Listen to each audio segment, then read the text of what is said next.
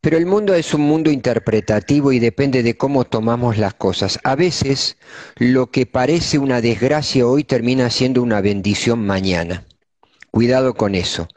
Eh, cuando yo era niño sufría de bronquitis espasmódica, que es como una enfermedad bastante embromada porque es como ser asmático. Gracias a Dios ya todo eso lo superé.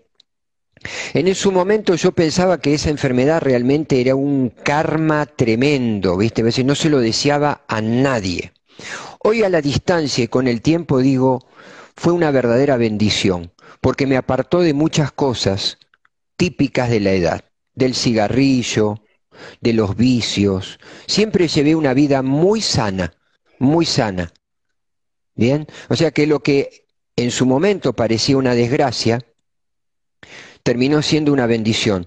Ese tipo, yo eh, tuve que arrancar primer grado, primer grado, lo tuve que arrancar un año más tarde, porque lo comencé, empecé a estudiar en el, en el colegio Don Bosco, que está en Ramos Mejía, vos lo debés conocer. Ahí hice e inicié primer grado y tuve que dejarlo porque me agarró un ataque de bronquitis total en cama todo el tiempo. Me acuerdo que un amigo me traía la tarea y yo la hacía en casa. Pero mi mamá después decidió que vuelva a hacerlo al año siguiente, primer grado, porque no había tenido contacto con mis pares.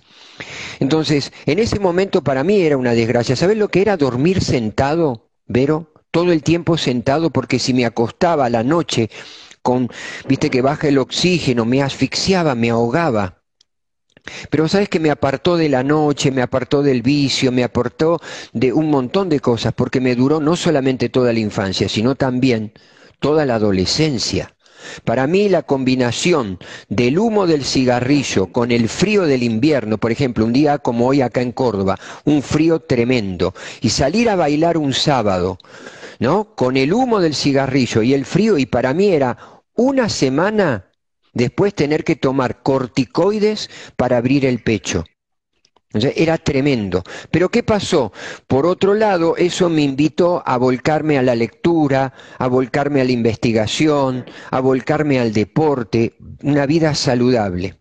Entonces, yo digo, lo que hoy puede ser una desgracia, quizás mañana puede ser una enorme bendición. Yo sé que hay mucha gente que le está pasando muy mal en este momento, pero lo interesante es cómo lo tomas.